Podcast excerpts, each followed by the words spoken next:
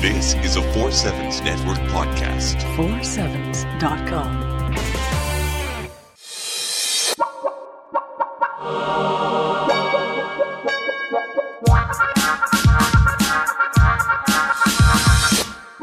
The Sniffer.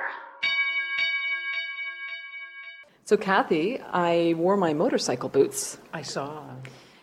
and not really because you were talking about how it's going to be a fashion trend, but because a few days ago, I was in a grocery store in Whole Foods and I dr- accidentally dropped a yogurt container and it splashed all over my boots. But I keep forgetting my Blundstones, but I Yeah. keep forgetting to, to clean them off properly. And every morning I get up and it's like, oh, my yogurty boots, I can't wear them. And I, so You should just wear them through a puddle.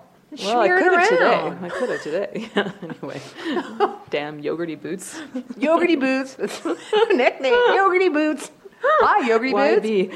Oh uh, ah, dear. So, how do you think you're going to be working in ten years? Same as I always do. At home. Yeah. Well, you're you're a vanguard of the future. In fact, I always have been. You Did, I, always was- have did been. I not have the motorcycle boots on first? That's true. Yogurty That's boots. true.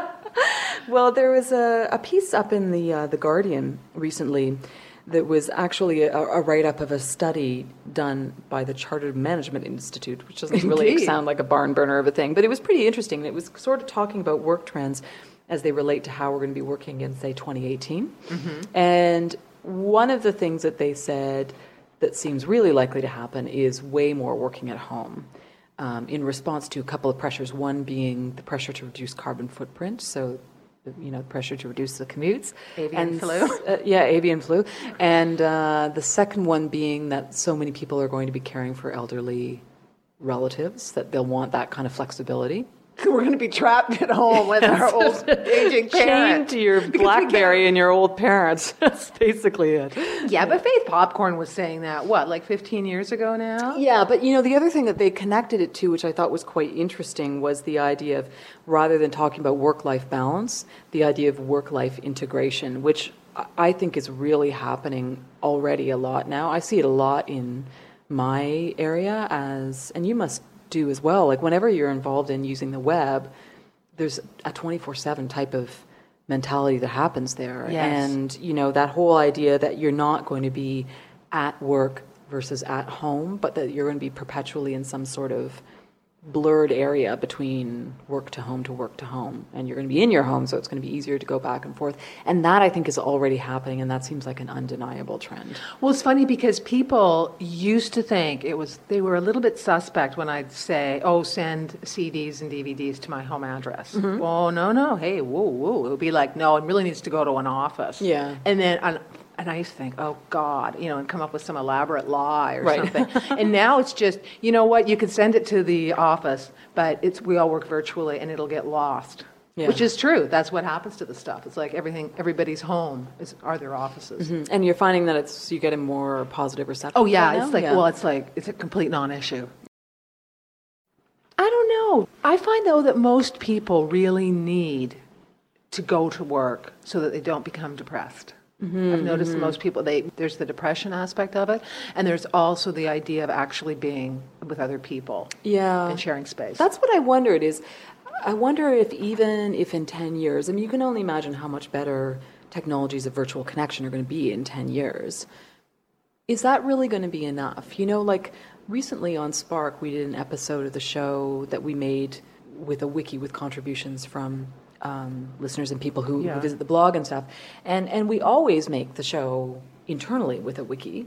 That's where we have all our scripts and stuff. But we still need to get together face to face. It's very, I find it very hard to brainstorm with people virtually, and I find it very hard to engage in some collaborative creativity with like a virtual whiteboard or something. yeah, You know? yeah. I find no. I know we tried that at Rabble. Having a backpack and using things like that, Uh-huh. and it never really worked. Nobody ever went, or they did at the beginning, and then it just sort of. Yeah, and I don't know whether it's, I mean, is it a facility that you use? I mean, nobody thinks twice about doing a lot of communication through email. Is it just that we are not used to it, or is there a limit at which there's some things that really creative collaboration really is way better in person? I don't know. I, I it's think it interesting. is. Like I personally, I like working at home, but most people they can't. Mm-hmm. Yeah, I have the perfect answer for you. If you are working at home and you're living in Manhattan, Uh-huh. first of all, if you've ever been to Manhattan, which I know you have many times, you can't take a car. Yeah. It's impossible. But People it's- do, yeah. but you know, if you have a parking spot, you're constantly having to go down and move it. It is a huge hassle. Mm-hmm. Huge. Most people then usually have to park your car somewhere, you know, up in Queens, and then you go and fetch it if you're ever going to leave. You know, you just Yeah, do the yeah. subway. But if you're ever going to go out of Manhattan, then you Mm-hmm. go get your car. Well, this company, it's called 211th Avenue, and it's planning a, a 19-story residential building in Chelsea where it's going to have sky garages for residents' cars.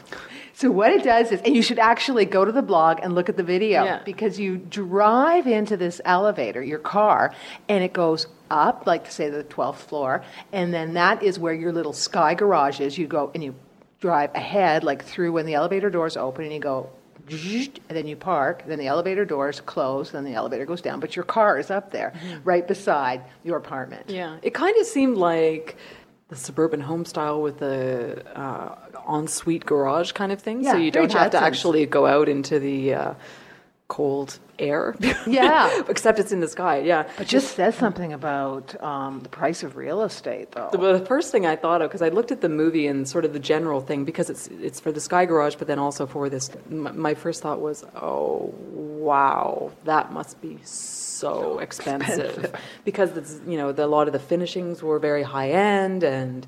Uh, the the construction of the exterior was very high end and stuff. and Did you look at the prices? Did you see? No, Yeah, I didn't either. I was afraid to. Yeah, imagine that. That's kind of well, it's funny when you're talking in, in your piece about people, you know, wanting to leave less of a carbon footprint, yeah. and to actually have a garage in the sky for your gas guzzling. But really, like it's a big. That was my very well. I guess it depends on what On your the job Sky is, Garage. If you're living, It was in cool that it Chelsea, is like, worth going to the presumably you blog could to just look at the, uh, walk. yeah. like isn't Yeah, that, it that's is. one of the beautiful things about being that in that blog is you can at- walk everywhere. That's why Yeah. yeah. slash The sniffer. Bye. You can find links to these stories and more. Bye bye.